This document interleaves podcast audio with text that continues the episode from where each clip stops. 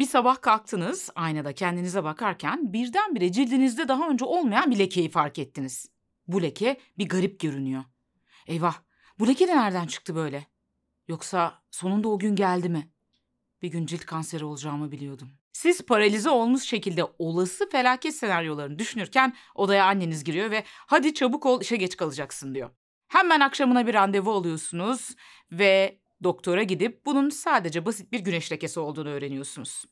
Bütün gün kendinizi kastığınız için stres içerisinde tüm vücudunuz ağrıyor. Akşam eve geldiğinizde sırtınızda yoğun bir ağrı fark ediyorsunuz. Allah Allah ya bu ağrı da nereden çıktı böyle? Aklınıza birdenbire Ayşe'nin babası geliyor. Onun akciğer kanserinin de ilk belirtisi sırt ağrısıydı. Eyvah, daha cilt kanserinden yeni kurtulmuştum. Şimdi de akciğer kanseri mi? Acaba kaçıncı evreyim diye düşünmeye başlıyorsunuz. Ne cilt ne de akciğer kanserisiniz ama bu gerçek ispatlanıncaya kadar çok yoğun bir biçimde bunun stresini yaşıyorsunuz. Tanıdık geldi mi? Eğer sizde de sağlık kaygısı varsa ve en ufak bir belirtiyi en korkunç senaryoya bağlama eğiliminiz varsa bu videoda sağlık kaygısı ile ilgili işinize yarayabilecek birkaç ipucunu paylaşacağım. Sağlık kaygısı olan birçok kişi dayanıksızlık şemasına sahiptir. Şemalar çocukluğumuzdan itibaren dış dünyaya, kendimize ve diğer insanlara dair oluşturduğumuz temel inançlardır. Bazen bizzat kendi deneyimlerimizle, bazen gözlemlerimizle, bazen bize söylenenlerle ya da öğretilenlerle, çocuk aklımızla ve sınırlı deneyimimizle dış dünyaya ve kendimize dair bazı çıkarımlar yaparız. Ve bu çıkarımlar ne yazık ki özellikle uyumsuz olanları gelecekte de hayatı nasıl algılayacağımıza dair temel inançlara dönüşürler. Örneğin annen çok mu kaygılı bir insandı? Seni aşırı mı korurdu? Mesela ya hasta olursan diye söyler ve aşırı tepkiler mi verirdi sen hasta olduğunda? Bir süre sonra sende de kesinlikle hasta olmamalıyım. Bu dünyanın en korkunç şeyi. Eğer hasta olursam bununla baş edemeyebilirim. Bununla baş edemeyecek kadar kırılgan ve dayanıksızım gibi bir takım temel inançlar oluşabiliyor ve yerleşebiliyor. Tabii dayanıksızlık şemasının oluşmasındaki tek örnek bu değil. Yani başka bir takım nedenler de olabilir. Bununla ilgili kökenleri eğer merak ediyorsan dayanıksızlık şeması ile ilgili şu videomu izleyebilirsin. Linkini en başa sabitlediğim yoruma yazacağım. Oradan ulaşabilirsin. Sağlık kaygısı olan kişilerde çoğunlukla zayıf, hastalığa karşı dayanıksız olduklarına dair temel bir inanç vardır. Öyle ki sanki büyük ya da küçük hangi hastalık karşılarına çıkarsa onları direkt olarak mezara sokacaklarını varsayarlar. Şemalarımız başımıza gelen olayları nasıl yorumlayacağımızı etkilidir. Dolayısıyla dayanıksızlık şemasına sahip bir bireyde en ufak bir belirtiyi gördüğünde bunu en kötüsüyle yani ölümle ilişkilendireceğinden çok yoğun bir kaygı yaşar. En ufak bir bedensel duyum, en ufak bir belirti dahi bizde oyun bitti, bu kadarmış, zamanım doldu tepkisine yol açabilir. Herhangi bir kaygı yaşarken genellikle şöyle bir eğilimimiz vardır. Herhangi bir belirti ya da bir tehdit olasılığını fazlasıyla abartılı algılarken bizim bu tehditle baş edebilme, ona karşı dayanıklı durabilme gücümüzü ise azımsarız. Yani aslında bizim burada da yaptığımız şey başımıza herhangi bir hastalık gelse bile bununla baş edebileceğimiz ya da onu yenebileceğimize dair ki bu ihtimal aslında daha fazladır, ihtimalleri yok saymaktır, azımsamaktır. Size bir teşhis konsa dahi bu hastalık büyük bir olasılıkla tedavi edilebilirdir. Günümüzdeki tıp alanındaki gelişmeler sayesinde pek çok hastalık tedavi edilebiliyor. Örneğin size yüksek tansiyon teşhisinin konulduğunu varsayalım.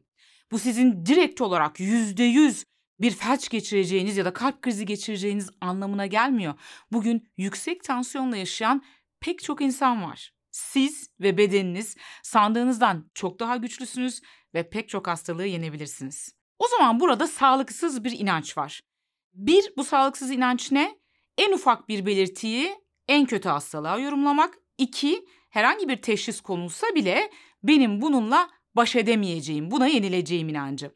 Bu sağlıksız inançları daha sağlıklı olanlarla değiştirebilmek mümkün. Bunun için kanıt toplama tekniğinden ya da sorgulama tekniğinden faydalanabiliriz. Önünüze bir kağıt alın ve bu kağıdı ikiye bölün. Kağıdın sol tarafına sağlıkla ilgili kaygınızı yazın, kaygılı düşüncelerinizi yazın. Örneğin Başım ağrıyor. Acaba işte beyin kanseri miyim? Çok korkuyorum. Bunun tam tersi yönüne, yani sağ tarafa da bunu çürütecek, daha rasyonel, daha akılcı ya da bunun tam tersi bir ifadeyi yazın. Örneğin başım ağrıyor ama bu benim kanser olduğum anlamına gelmez. Büyük bir olasılıkla geçici bir ağrı. Şimdi her iki düşünceyle ilgili olasılıkları yazın. Yüzde kaç sizce? Yani bunun için bir araştırma da yapabilirsiniz. Yani başı ağrıyan insanların yüzde kaçı gerçekten bu hastalığa yakalanıyor? Olasılık yüzdelerini yazın her iki durum içinde. Ardından da bu her iki inançla ilgili kanıtlar bulmaya çalışın ve yazın.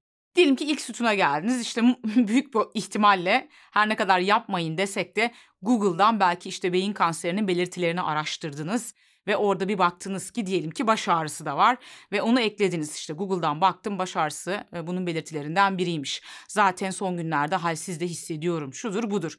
Bununla ilgili kanıtlarınızı yazdınız. Ardından daha akılcı, daha rasyonel düşüncenin olduğu sütuna gelin ve bu sütunda bu sefer bu rasyonel düşünceyle ilgili kanıtlar neler? Bunları yazmaya başlayın. Örneğin işte muhtemelen araştırdığınızda şunu bulacaksınız. Başı ağrıyan insanların e, yaklaşık yüzde doksan sekizinin ciddi bir rahatsızlığı yoktur. Dolayısıyla benim bu yüzde doksan sekizlik kısım içerisinde olma olasılığım daha fazla. Baş ağrısının susuz kalmak, işte hareketsiz kalmak, kas tutulması ya da üşütme gibi başka pek çok sebebi olabilir gibi gibi gibi çeşitli kanıtları, bu düşünceyi destekleyecek alt alta yazın. Büyük bir olasılıkla göreceksiniz ki sağ taraf, yani rasyonel düşüncenin olduğu taraf daha kalabalık olacak. Tabii bu düşünce biçiminin, yani yeni sağlıklı düşünce biçiminin oturması biraz zaman alabilir ve bu zaman kişiden kişiye göre değişebilir. Bu yüzden siz her seferinde sağlıksız inancınızı fark ettiğiniz an bunu sorguladıkça ve onun yerine koyduğunuz yeni sağlıklı inancınıza kanıtlar topladıkça bu sefer yeni inancınız pekişecek ve bir süre sonra bu yeni düşünce biçimi, yani yeni sağlıklı düşünce biçimi otomatikleşecektir. Bu yüzden denemeye devam etmek gerekiyor. Kaygı, anksiyete, panik atak, stres, depresyon gibi durumlarla ilgili bilgi almak istiyorsanız ve bu konuyla ilgili size yardımcı olabilecek teknikleri araştırıyorsanız doğru kanaldasınız. Bu kanalda bununla ilgili çok sayıda zihinsel ve bedensel tekniği bulabilirsiniz. Bu teknikleri bulabileceğiniz oynatma listesinin linkini en başa sabitlediğim yoruma ekliyorum. Dileyenler buradan devam edebilirler.